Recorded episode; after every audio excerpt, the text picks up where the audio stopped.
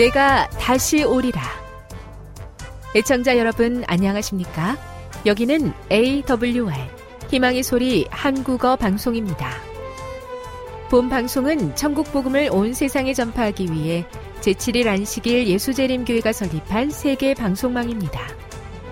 AWR 희망의 소리는 유럽, 라틴 아메리카, 아프리카, 러시아, 아시아의 방송망을 통해 전 세계에 복음을 전파하고 있습니다.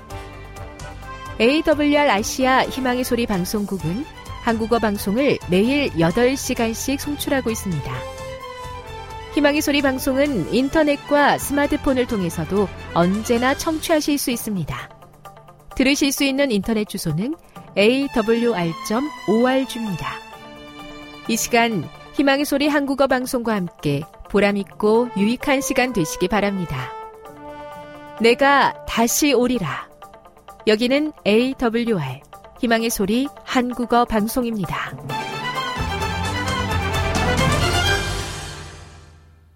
주파수 안내입니다.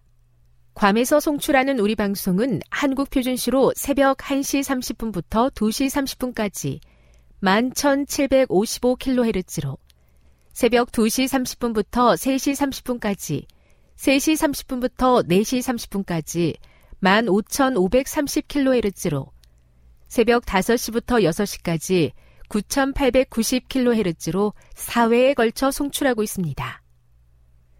스리랑카에서 송출하는 우리 방송은 한국 표준시로 밤 9시부터 10시까지 15,530kHz로 우즈베키스탄에서는 새벽 3시부터 4시까지 새벽 4시부터 5시까지 9,760kHz로 타지키스탄에서는 밤 9시부터 10시까지 15,255kHz로 송출하고 있습니다. 애청자 여러분의 많은 청취 바랍니다.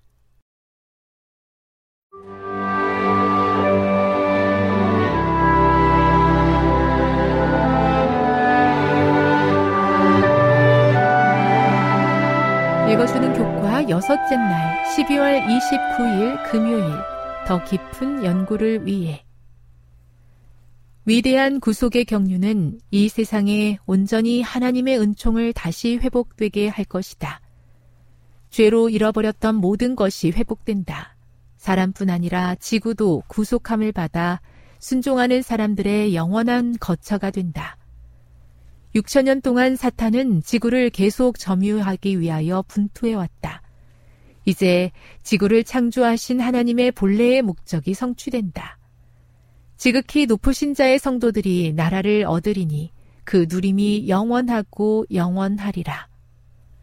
그러나 이것이 현실이 되기 전에 사람들이 하나님의 재창조의 약속을 받아들이고 그 약속에 동참할 수 있도록 경고의 기별을 세상에 전하는 하나님의 선교에 그분과 협력하는 것이 우리의 의무이다.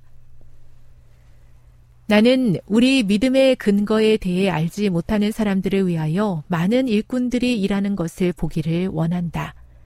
많은 사람들이 세천사의 기별을 듣고 큰 빛을 받았으므로 이제 그들은 이 기별을 전 세계 곳곳에 선포해야 한다. 나는 내게 맡겨진 일을 잘 감당하고 다른 이들이 진리의 빛을 전하는 길을 여는 것에도 기여하고 싶다. 주님께서 우리가 갑옷을 입도록 도와주시기를 바란다. 신자들은 세상의 마지막 경고를 전하는 엄숙한 일에 연합해야 한다.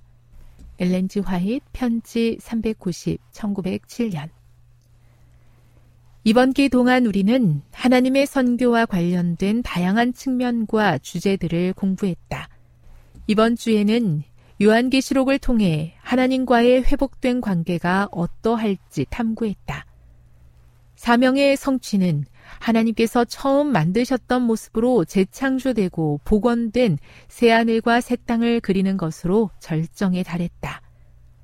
죄와 고통을 없이 하시는 날은 지구 역사상 가장 무서운 날이 될 것이지만 하나님께서는 이 종말 이후 소망의 때를 보여주시고 회복된 새하늘과 새 땅에 대한 약속을 주심으로 우리에게 위로와 용기를 주신다.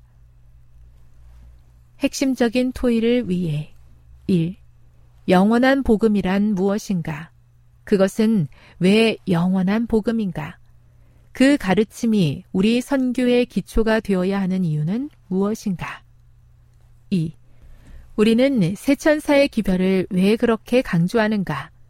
매우 강력한 경고가 포함되어 부정적인 것처럼 보이는 이 기별보다 예수님께 초점을 맞춰야 한다는 주장에 대해 어떻게 생각하는가?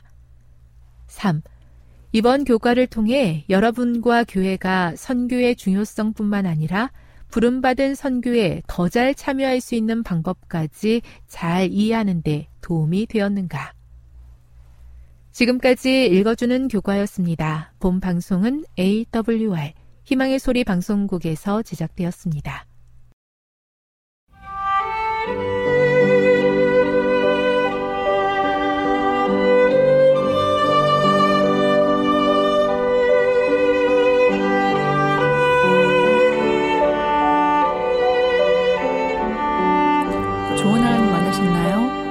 가운데서 만난 하나님의 사랑, 말씀 가운데서 만나는 하나님의 사랑을 나누는 엘트 시간. 저는 이영미 집사입니다.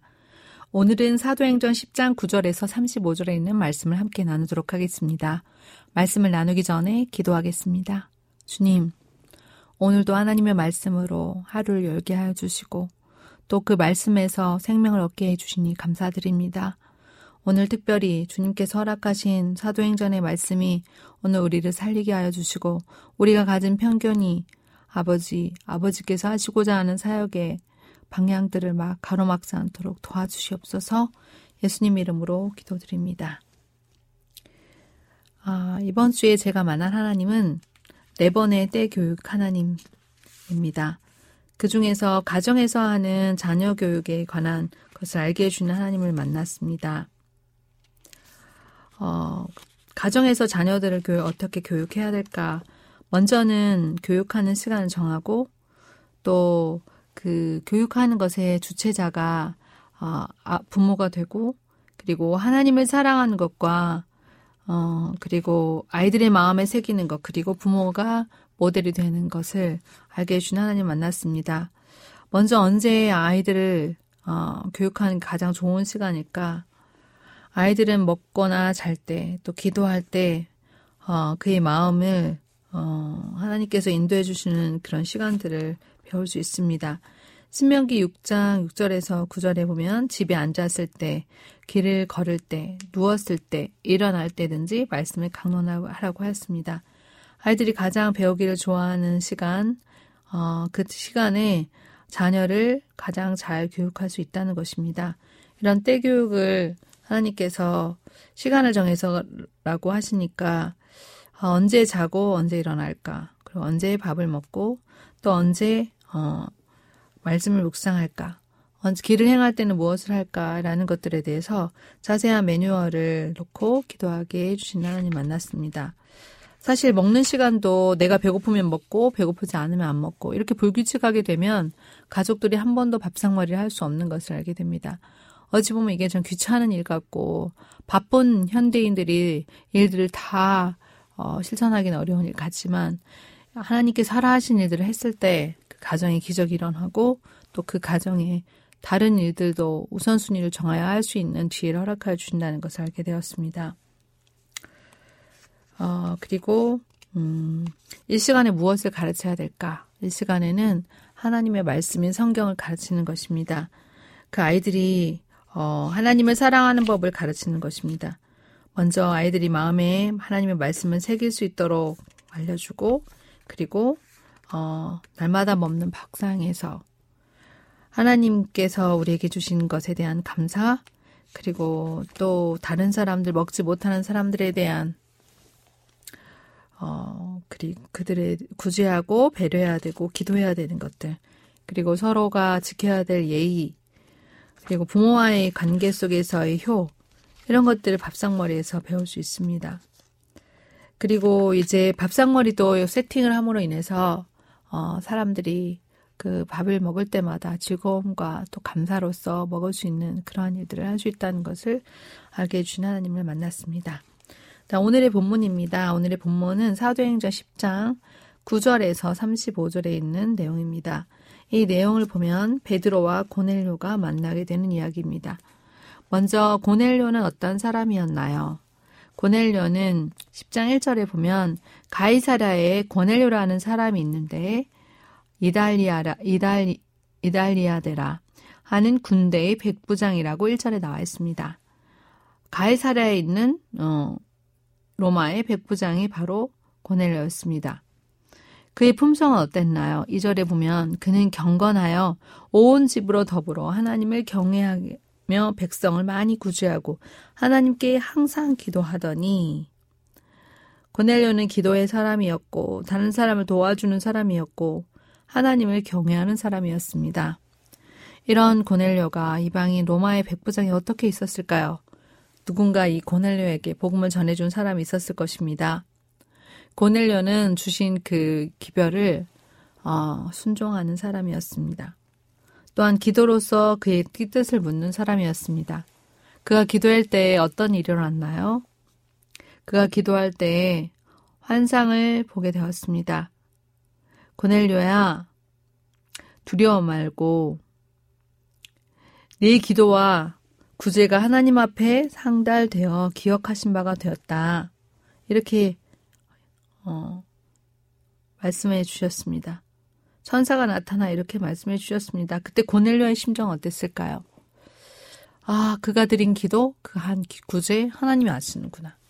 하나님께서는 이 가해사랴 곧 로마에서 온 이방 땅에서 온 한 백부장의 그 모든 어, 선행들을 알고 계시는 것입니다. 그래서 하나님께서는 그 천사가 그가 기도를 하였을 때 이미 하나님 앞에 상달되어서 기억된 바 되었다는 것입니다. 그리고 천사는 어, 말합니다. 베드로의 집에 가라.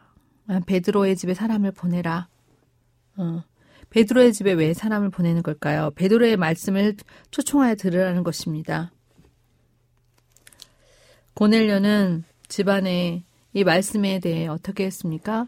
집안에 있는 하인 둘과 또 경건한 사람 하나를 불러서 종들 가운데 경건한 사람 불러서 어, 이 일을 다 이야기하고 요바로 보내게 됩니다. 이때 또 한 장면이 펼쳐집니까? 나 어떤 장면입니까? 하나님께서 왜 고넬료에게만 말씀하지 않으시고 베드로에게도 말씀하셨을까요? 먼저 고넬료에게 먼저 말씀하시는 장면이 나오고 이튿날 음, 그들이 성에 가까이 이르렀을 때 그때 베드로에게 어, 나타나신 이야기를 하십니다. 베드로도 역시 언제 어, 천사를 영접했나요? 기도 시간이었습니다. 기도하려고 지붕에 올라갔을 때 그때는 제 60쯤 된, 된 기도 시간이었습니다. 이제 배고파서 먹고자 하는데 사람이 준비할 때 비몽사몽간에 하늘이 열리고 한 그릇이 내려오는데 거기에 큰 보자기 안에는 어, 먹을 수 없는 음식들, 땅에 있는 어, 네 발 가진 짐승, 또 기는 거, 공중에 나는 것들이 있었다는 것입니다. 베드로가 어, 철저한 유대인의 법을 지켰던 사람입니다. 이런 가증한 것들이 음식으로 나왔을 때 베드로의 마음은 어땠을까요? 그는 내가 그럴 수 없나이다, 잡아먹을 수 없, 없나이다라는 말을 세 번이나 하게 됩니다. 그때마다 하나님께서는 내가 깨끗하게 한 음식을 네가 왜 부정하다 하느냐라고 책망하셨습니다. 아, 이렇게 말씀한 세 번을 왜 세 번이나 말씀하셔야 했을까요? 베드로가 예수님의 제자이지만 거듭난 제자이지만 베드로 안에 편견이 있었습니다. 다른 유대인들과 마찬가지로 하나님의 복음은 유대인들에게 있는 것이라고 생각했습니다. 그러나 하나님께서는 어, 특별한 방법, 환상을 통하여 직접 개입하심으로 인하여 베드로와 고넬료를 만나게 하셨습니다. 어, 베드로와 고넬료는 어떻게 만나게 되었나요? 베드로는 혼자 가지 않고 고넬료의 집에 여섯 명의 형제들과 함께 갑니다. 왜 여덟 명의 형제들이 같이 필요했을까요? 후일 베드로가 이방인의 집에 들어갔다는 그러한 어, 오해를 받을 때 이것들 증언, 증언해 줄 수 있는 사람들이 필요한 것입니다. 베드로가 고넬료 집에 도착했을 때 아, 고넬료와 고넬료의 일가 친척 친구들은 어떻게 기다렸나요? 그들은 주님께서 베드로에게 말한 모든 것을 듣고자 어, 열심을 가지고 모였습니다. 그리고 베드로에 대해서 어떤 결론을 내렸습니까? 하나님이 보내신 자로 영접하며 경외심으로 압도당하였다고 했습니다. 베드로는 하나님의 사람은 하나님께서는 이 일들을 보고 어떤 말을 했나요? 하나님의 사람 하나님은 사람의 외모를 취하지 아니하시고 각 나라 중에 하나님을 경외하고 의를 행하는 사람은 하나님이 받으시는 줄 깨달았다는 것입니다. 베드로의 편견을 제거하기 위해서 3년이라는 음, 세 번이라는 어, 직접적인 계시가 필요했습니다. 베드로는 이 말씀을 듣고 어땠을까요? 그의 마음에 괴로운 명령이었습니다. 그러나 그가 어떻게 했습니까? 하나님께서 주신 기별을 쫓아 말씀대로 갔습니다. 그때 어떤 어, 일이 일어났나요? 고넬료가 보낸 사람들이 왔고 또한 그와 함께 일어나 함께 가라는 말씀에 순종하였습니다. 아, 오늘 본문의 말씀 보면서 하나님의 계획은 참으로 놀랍습니다. 우리가 생각할 때는 음, 쉽게 허물어지지 않을 거라고 생각했던 그 기별이 천민 의식이 순식간에 무너질 수 있도록 하나님께서 역사하시는 것입니다. 먼저는 그 말을 들을 만한 어, 사도에게 그리고 이방인에게 경건한 사람에게 하나님의 말씀을 하나님의 말씀이 기준인 사람에게 하나님께서 이 일들을 보여주시고 경험하게 해주시는 것입니다. 오늘 본문을 보면서 고넬료에게 나타나신 하나님께서 또 베드로에게 여전히 나타나신 다음에 그들을 연결시켜 주시고 그리고 어, 그 사람들은 어떠한 마음으로 받았나요? 고넬료와 고넬료 일가 친척들은 말씀 어떤 태도로 받았나요?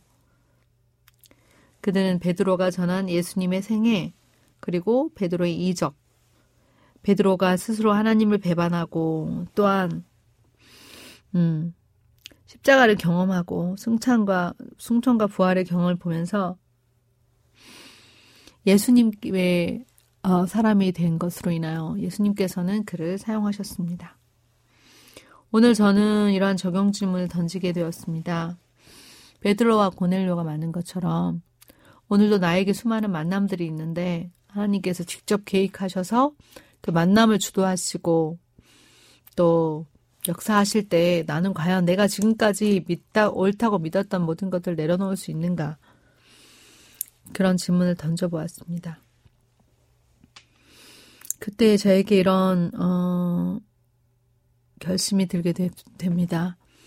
먼저 내가 가진 편견에 대해서 지금까지 옳다고 믿었던 것에 대해서는 내 생각을 바꾸기 어렵습니다.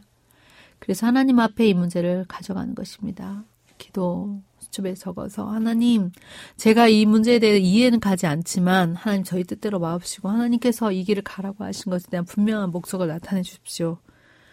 그렇게 기도하는 것이 저의 기도의 제목입니다. 두 번째로 고넬료와 같이 아직 침례도 받지 않고 또 아직은 어, 이방인으로서 유대의 풍속에 익숙치 않으나 그가 일가 친척들에게 영향을 미칠 만큼 그리스도를 소개할 만큼 믿음의 약속을 굳게 붙들고 나아갔을 때 하나님께서 어, 고넬료에게 어, 지혜와 또 그 말씀을 전할 수 있는 능력을 더하신 것처럼 오늘 그러한 사람이 되기 원합니다. 기도하겠습니다.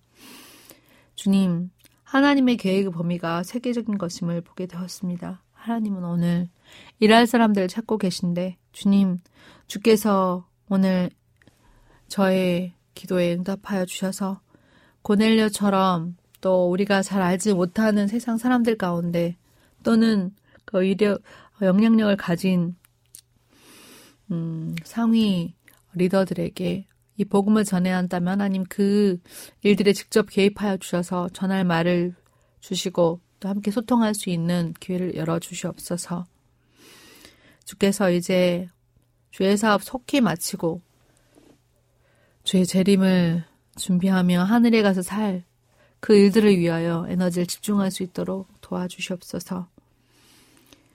주님, 주님께서 오늘 찾고 계신 사람이 바로 나임에 감사하고 나부터 내 교회, 내 가정부터, 내 교회부터 이 성령 충만한 역사로 인하여 하나님 나라의 확장을 다시 쓸 수 있는 일에 저희들 사용해 주시기를 예수님의 이름으로 기도드립니다.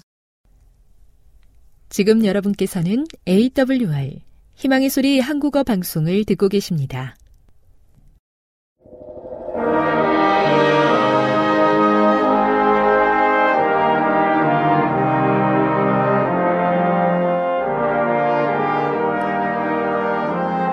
애청자 여러분 안녕하십니까? 하나님의 귀한 말씀으로 함께 감동을 나누는 시간입니다. 먼저 하나님의 말씀 열왕기상 19장 19절로 21절에 있는 말씀을 읽겠습니다. 엘리야가 거기서 떠나 사바세 아들 엘리사를 만나니 저가 열두 결이 소를 앞세우고 밭을 가는데 자기는 열둘째 결의와 함께 있더라 엘리야가 그리로 건너가서 겉옷을 그의 위에 던졌더니 저가 소를 버리고 엘리야에게로 달려가서 이르되 청컨대 나로 내 부모와 입맞추게 하소서. 그리한 후에 내가 당신을 따르리이다. 엘리야가 저에게로되 돌아가라. 내가 네게 어떻게 행하였느냐 하니라. 엘리사가 저를 떠나 돌아가서 소 한 결의를 취하여 잡고 소의 기구를 불살라 그 고기를 삶아 백성에게 주어 먹게 하고 일어나 가서 엘리야를 쫓으며 수종 들었더라.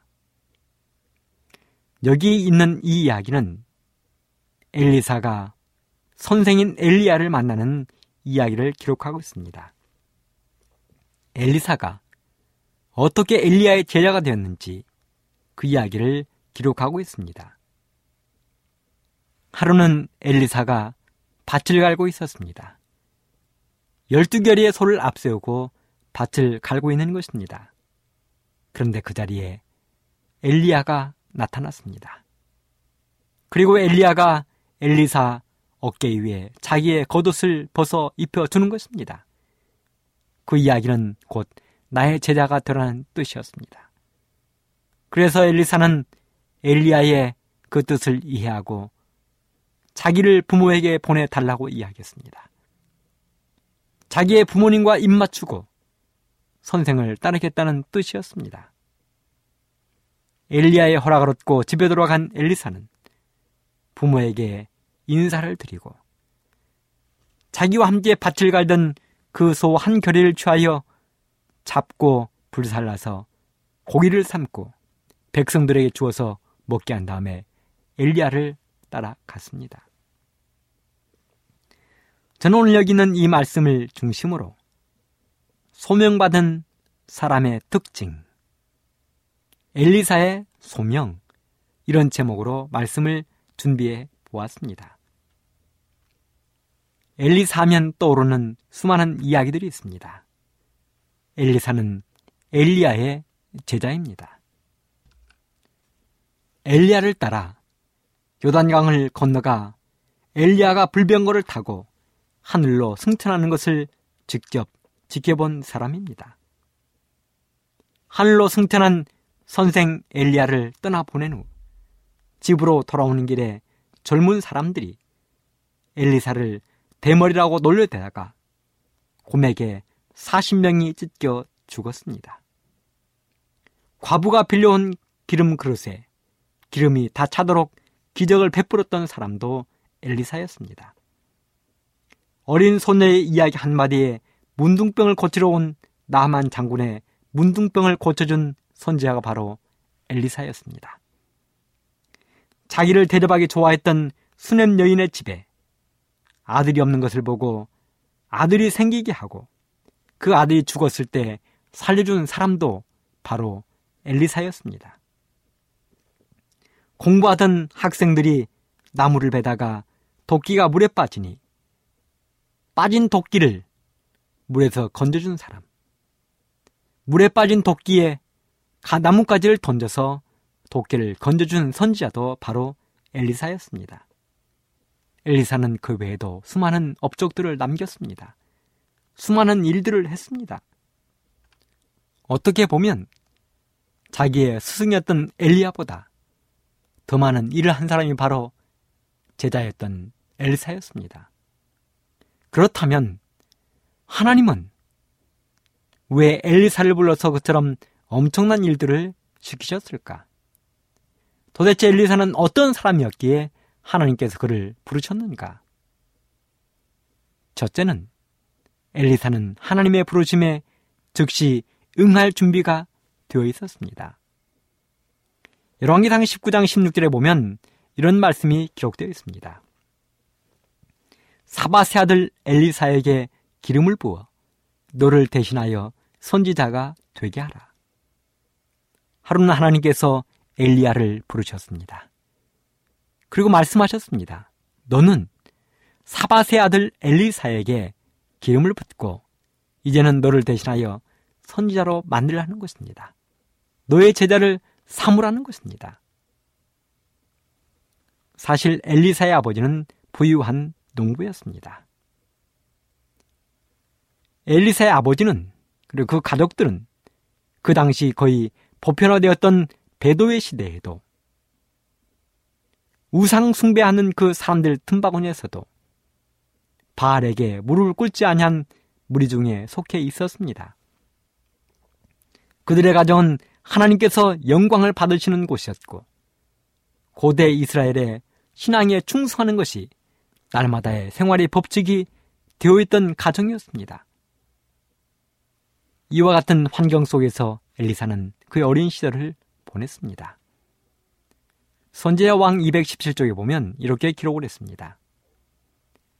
조용한 전원 생활 가운데에서 하나님의 교훈과 자연의 가르침을 배우고 유용한 일에 대한 훈련을 받음으로 단순한 습관과 부모와 하나님께 순종하는 것을 배웠다.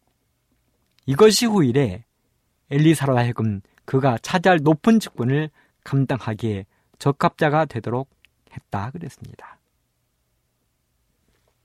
하루는 엘리사가 열두 결의에 서로 밭을 갈고 있었습니다. 그런데 그것을 지나던 엘리야가 엘리사를 바라보고 자기의 제자로 불렀습니다. 자기의 겉옷을 엘리사에게 입혔습니다. 성별에 오셨습니다. 자신의 제자로 부르겠다는 뜻이었습니다. 그때 보인 엘리사의 반응은 바로 이것입니다. 선지자 왕 220쪽에 보면 이렇게 기록합니다. 엘리사는 대가를 계산해 보아야 했다. 즉, 부르심을 받아들이든지 거절하든지 스스로 결정해야 했다.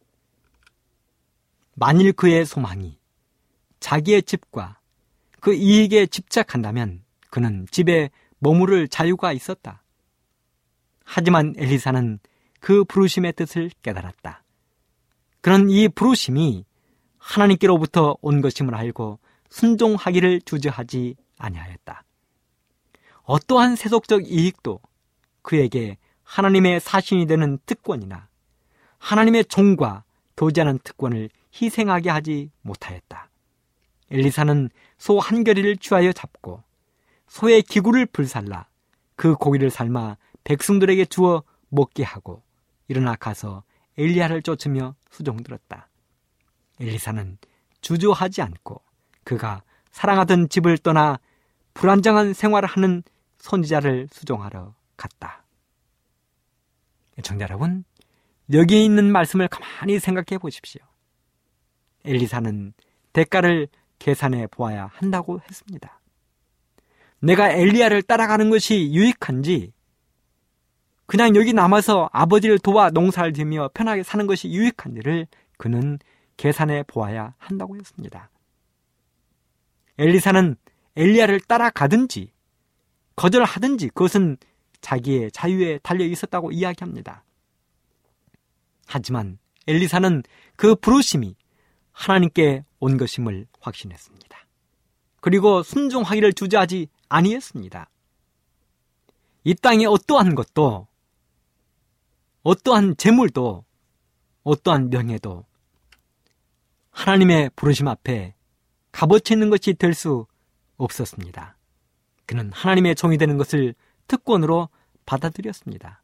그래서 자기의 농사를 책임지던 소도 쟁기도 농기구를 모두 다 불살라 그 다음에 백성들에게 고기를 주어 먹게 하고 자기는 엘리사를 따라 갔습니다.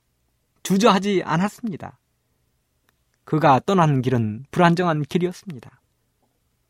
생활이 보장되지 않을 것이었습니다. 하지만 엘리사는 엘리야를 곧장 따라갔습니다. 그 즉시 소를 버리고 엘리야를 쫓아갔습니다. 이것이 하나님을 따르는 백성들의 모습입니다. 사랑하는 애청자 여러분, 생각해 보십시오. 베드로와 안드레, 요한과 야고보가 어떻게 하여 예수님의 제자가 되었는지를 생각해 보십시오. 그들은 갈릴리 바닷가에서 고기를 잡고 있었습니다. 밤새도록 금을 던졌지만 그들은 한 마리의 고기도 잡지 못했습니다. 허전한 마음으로 빈 그물을 싣고 있던 그들에게 예수님이 찾아오셨습니다. 그리고 말씀하셨습니다. 깊은 데로 가서 그물을 던져보아라. 예수님은 목수였습니다. 바다와는 고기와는 전혀 상관없는 삶을 사신 분이었습니다. 그런데 그분이 어부들에게 고기잡이 전문가들에게 깊은 데 가서 그물을 던져 보라는 것입니다. 그들은 알았습니다. 깊은 데로 가서 그물을 던지면 고기가 잡히지 않을 것을. 하지만 성경에 보면 말씀에 의지하여 그들은 깊은 바다에 가서 그물을 내렸습니다. 그리고 결과는 그물이 찢어질 만큼 배가 가라앉을 만큼 그들은 고기를 잡았습니다. 그리고 그들은 그 즉시 배와 그물을 버려두고 가족들을 뒤로 하고 예수님을 따라 나섰습니다. 이것이 예수님의 제자되는 사람들의 태도입니다. 그러므로 사랑하는 애청자 여러분, 여러분들도 예수님의 제자들처럼 엘리사처럼 예수님의 부르심을 거절하지 마십시오. 거절하지 마십시오. 그리고 이 순간 예수님의 부르심에 순종하기로 결심하는 여러분들이 되기를 간절히 바랍니다. 엘리사는 그렇게 했기 때문에 하나님의 위대한 종이 되었습니다. 엘리야의 종이 되었습니다. 두 번째 엘리사에게는 성실함이 있었습니다. 선제여 왕 222쪽에 보면 이렇게 기록을 하고 있습니다. 처음에 엘리사에게 요구된 것은 큰 사업이 아니었고 그의 훈련은 아직 평범한 의무로 구성되어 있었다. 엘리사는 그의 선생 엘리야의 손에 물을 부으라는 요청을 받았다. 그는 여호와께서 명하신 것은 무엇이든지 자원하여 하려 하였고 모든 일에서 그는 겸손과 봉사의 공과를 배웠다. 선지자 개인의 수종자로서 그는 계속 작은 일에 충성을 한 다하는 한편 날마다 굳센 목적을 가지고 하나님께서 그에게 맡기신 사명에 헌신하였다. 여러분 앞에서 제가 말씀드렸지만 엘리사는 부잣집 아들이었습니다. 어쩌면 어릴 때부터 종들에게 시키는 일에 익숙해 있던 사람이었습니다. 밖에 나가서 놀다가 들어오면 종들이 엘리사의 손과 발을 씻겨주는데 익숙해 있던 사람이었습니다. 그런데요, 엘리사에게 따라갔더니, 엘리사의 집에 갔더니, 하는 일이 엘리야의 손을 씻어주는 일이었습니다. 손에다 물을 따라주고, 발에 물을 부어주는 일이 엘리사가 하는 일이었습니다. 밥 짓고, 물 깃고, 불 떼고, 나무하고, 장작 패는 일이 엘리사의 일이었습니다. 선제왕 218쪽에는 또 이렇게 기록을 합니다. 그는 엘리사는 사람들을 지도할 능력과 섬기고자 하는 겸비한 마음을 함께 소유하고 있었다. 그는 조용하고 온순한 정신을 가졌음에도 불구하고 활동적이고 확고부동하였다. 그는 성실함과 충실함과 하나님께 대한 사랑과 경외심을 가지고 있었고 매일의 평범한 일과에서 강한 목적과 고상한 품성을 향상시켰으므로 그의 은혜와 지식이 끊임없이 증가했다. 그는 집안일에 그의 아버지와 협력함으로 하나님과 협력하는 것을 배우고 있었다. 작은 일에 충실함으로 엘리사는 더욱 무거운 임무를 맡을 준비를 하고 있었다. 청자 여러분, 엘리사는 엘리야의 종으로 부르심을 입기 전부터 그는 작은 일에 충실한 것을 배웠습니다. 부모님을 통하여 작은 일에 충실하는 법을 배웠습니다. 그래서 그는 엘리야의 제자가 되어서 그의 손에 물을 따라주고 발을 씻겨주고 밥을 짓고 물 잊고 나무하는 일을 했음에도 불구하고 그는 것을 넉넉히 이겨나갈 수 있는 힘과 믿음을 길렀던 것입니다. 하지만 그런 엘리사에게도 집으로 돌아가고 싶은 유혹들이 자리하고 있었다는 사실입니다. 선지자 왕 222쪽에 보면 이렇게 기록하고 있습니다. 엘리야와 연합한 후에 엘리사의 생에 시험이 없었던 것은 아니다. 그는 많은 시련을 당하였으나 위기 때마다 하나님을 의지하였다.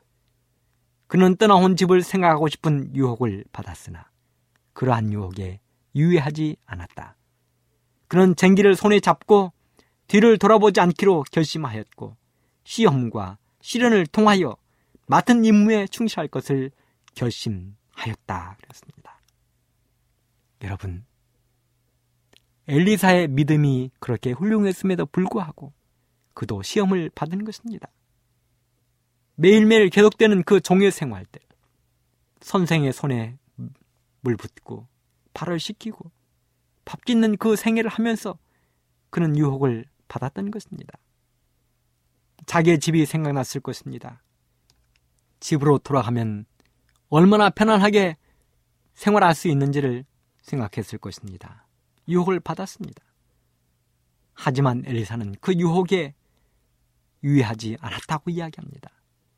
엘리사는 쟁기를 손에 잡고 결코 뒤를 돌아보지 않고 앞으로만 가기로 결심했다고 이야기합니다. 그 결심이 시험과 신을 통하여 오는 모든 유혹들을 넉넉히 이기고 하나님의 종으로 우뚝 설 수 있게 만든 것입니다.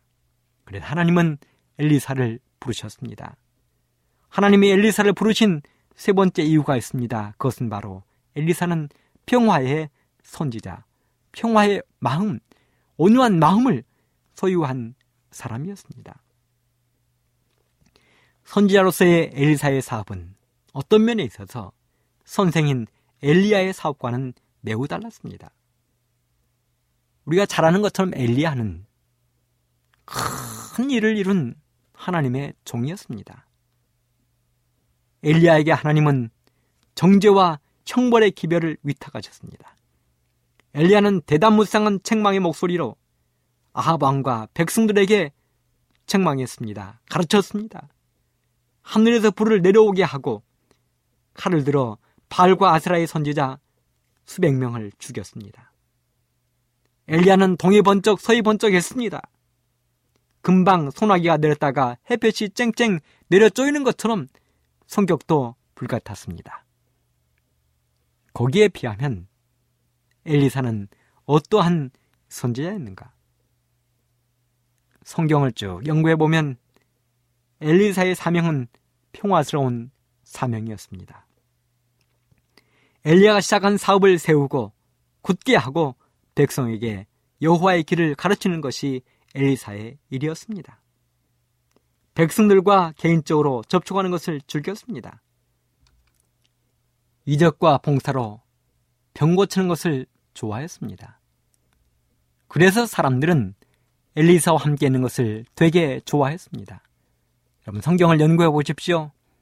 엘리야는 성격이 불같아서 그런지 엘리야의 주변에는 사람들이 그리 많지 않았습니다. 하나님의 위대한 일을 했지만 그의 불같은 성격 때문에 사람들이 옆에 있기를 그렇게 좋아하지 않았던 것 같습니다. 하지만 엘리사 옆에는 수많은 사람들이 함께 있기를 즐겼습니다. 예를 들어 보지요. 하루는 엘리사가 선지자 학교를 방문했습니다. 그런데 학교가 매우 비좁았습니다. 그래서 제자들이 학교를 키우자고 제안합니다. 엘리사도 허락했습니다. 엘리사가 제자들에게 이야기했습니다. 요단강 가에 가서 나무를 베어 오라는 것입니다. 그때 한 제자가 와서 엘리사에 이야기합니다. 선생님, 우리와 함께 가시지요. 이렇게 엘리사는 제자들이, 사람들이 함께 가달라고 요청할 만큼, 함께 있자고 이야기할 만큼 많은 사람들이 그 옆에 앉아 있기를 좋아했습니다. 사람들이 들끓었습니다. 어느 소방관의 기도문을 제가 읽은 적이 있는데요. 그 소방관은 불을 끄다가 죽어간 사람입니다. 그가 이런 기도문을 남겨놓았습니다. 제가 업무의 부름을 받았을 때에는 하나님이시여 아무리 강렬한 화염 속에서도 한 생명을 구할 수 있는 힘을 저에게 주소서. 너무 늦기 전에 어린이를 감싸 안을 수 있게 하시고 공포에 떨고 있는 노인을 구하게 하소서. 저에게는 언제나 만전을 기하게 하시어 개날픈 외침까지 들을 수 있게 하시고 신속하고 효과적으로 화재를 진압하게 하소서. 하나님의 뜻에 따라 목숨을 잃게 되면 신의 은총으로 나의 아내와 가족을 돌보아 주소서. 비장하면서도 평화로운 시입니다. 하나님께서는 엘리사를 평화의 선지자로 부르셨습니다. 사람들의 마음을 넉넉하게 하고 평화롭게 하고 안심하게 할 수 있는 선지자로 엘리사를 부르셨습니다. 그 다음에 하나님께서 엘리사를 부르신 네 번째 이유는 엘리사는 믿음의 눈을 가졌다는 것입니다. 믿음의 눈. 엘리사는 믿음의 눈을 가졌습니다. 열왕기하 6장에 보면 아람의 군대가 엘리사를 잡으러 오는 이야기가 기록되어 있습니다. 당시 이스라엘은 아람 나라의 눈에 가시였습니다. 그래서 아람 나라는 기회만 있으면 이스라엘을 침공했습니다. 그런데요, 침공할 때마다 어떻게 알았는지 이스라엘이 철저하게 준비를 하고 있는 것입니다. 아람의 침공이 성공을 거두지 못하는 것입니다.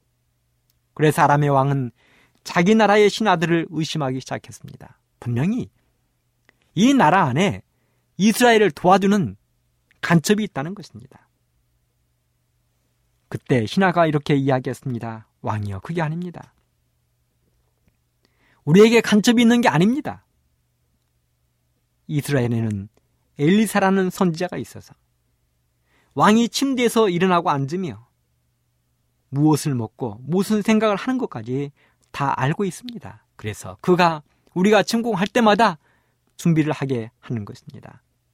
그래서 아람의 왕이 당장 엘리사를 잡아오라고 군대를 보냈습니다. 당시 엘리사는 도단성에 있었습니다. 도단성에 머물고 있었습니다. 아람의 군대들이 도단성을 애워쌌습니다. 물샐 틈 없이 개미 한 마리도 빠져나가지 못할 만큼 철저하게 애워쌌습니다. 아침에 엘리사의 사환, 엘리사의 종이 일어나 보니 밤사이에 엄청난 일이 발생했습니다. 아람의 군대들이 도단성을 에워싸고 있는 것입니다. 그래서 자고 있는 선생 엘리사를 깨웠습니다. 열왕기하 6장 15절로 16절. 하나님의 사람의 수종들은 자가 일찍 일어나서 나가보니 군사와 말과 병거가 성을 에워쌌는지라. 그 사원이 엘리사에게 과대 아 내 주여 우리가 어찌하리이까? 대답하되 두려워하지 말라. 우리와 함께한 자가 저와 함께한 자보다 많으니라. 열왕기하 6장 17절 기도하여 가로되 여호와여 원컨대 저의 눈을 열어서 보게 하옵소서 하니 여호와께서 그 사환의 눈을 여심해 저가 보니 불말과 불병거가 산에 가득하여 엘리사를 둘렀더라. 애청자 여러분, 엘리사는 사환의 눈에 보이지 않는 하늘의 군대를 보고 있었습니다. 그런 것처럼 우리도 세상 사람들의 눈에는 보이지 않는 하늘을 볼 수 있는 믿음의 눈을 가질 필요가 있는 것입니다.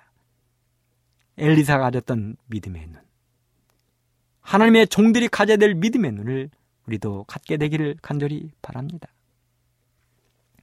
이 땅에 수많은 높은 빌딩들이 있습니다. 대한민국에서도 가장 높은 빌딩이 63층 빌딩이지요. 여의도에 있는 빌딩. 여의도에 있는 이 63 빌딩은 높이가 264m입니다. 이 빌딩에는 황금색 반사유리, 저희들이 차를 타거나 한강에 배를 타고 지나다 보면 63 빌딩의 그 유리창이 황금색이잖아요?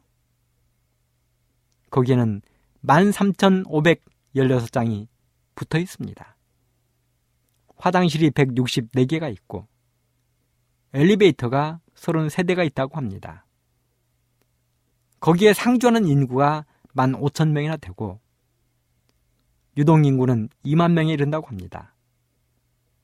얼마나 전력 소비량이 많은지 작은 도시의 하루 사용량과 동일할 만큼 전기를 많이 쓴다고 합니다. 그렇다면 이렇게 어마어마한 건물이 어떻게 해야 튼튼하게 유지가 될 수 있을까요? 이 건물을 지탱하기 위해서 어떻게 했을까요? 63빌딩 전체가 철골 구조로 되어 있습니다. 기둥이 없습니다. 하지만 엄청난 태풍에도 비바람에도 이 건물이 튼튼하게 설 수 있는 그 이유는 직경 4.5m짜리 대형 피어 243개가 지하 45m까지 구축되어 있다는 사실입니다. 그것들이 10만 톤 건물의 무게를 버텨주고 있는 것입니다. 그렇다면 마지막 시대를 살아가는 저희들, 마지막 시대를 살아가는 저희들이 어떻게 하면 믿음의 반석 위에 굳게 서서 예수님 이 땅에 오시면 구원 얻을 수 있는 하늘 잔치에 참여할 수 있을까요? 그 대답을 바로 오늘 엘리사가 우리에게 알려주고 있는 것입니다. 첫째는 하나님의 부르심에 즉시 응답하는 것이라고 했습니다. 망설이지 않는 것입니다. 머뭇거리지 않는 것입니다. 계산을 하지 않은 것입니다. 둘째는 성실한 것입니다. 맡겨진 그 일에 대하여 그 일이 크든지 작든지 간에 성실하게 봉사하는 것입니다. 세 번째는 온유한 마음을 갖는 것입니다. 수많은 사람이 나의 옆에 깃들일 만큼 내 옆에 차로기를 들게 할 만큼 온유한 마음을 갖는 것입니다. 네 번째는 믿음의 눈으로 하늘을 바라보는 것입니다. 예수님의 나라를 바라보는 것입니다. 그러한 사람들이 하늘에 서게 될 것이고 우리 예수님은 그러한 사람들을 지금 이 시간 찾고 있다는 사실입니다. 그러므로 우리 모든 애청자 여러분들은 오늘 엘리사처럼 하나님의 부르심을 입고 주님 오시는 그날에 다 같이 하늘에서는 멋진 모든 분들 되기를 간절히 바라면서 말씀을 마치도록 하겠습니다. 감사합니다.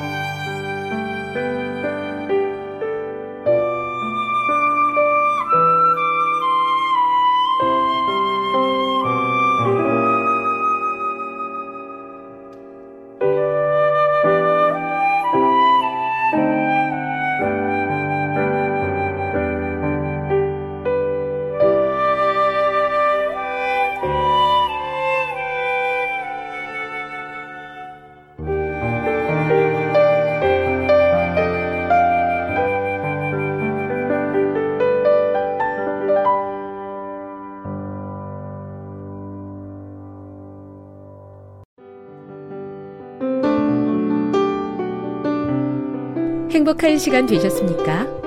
지금까지 여러분께서는 AWR 희망의 소리 한국어 방송을 청취하셨습니다. 방송을 청취하시고 문의를 원하시는 분은 우편번호 02461 대한민국 서울시 동대문구 이문로 1길 11 희망의 소리 방송부 앞으로 편지나 엽서를 보내주시거나 지역번호 02-3299-5296에서 8번으로 전화 주시기 바랍니다.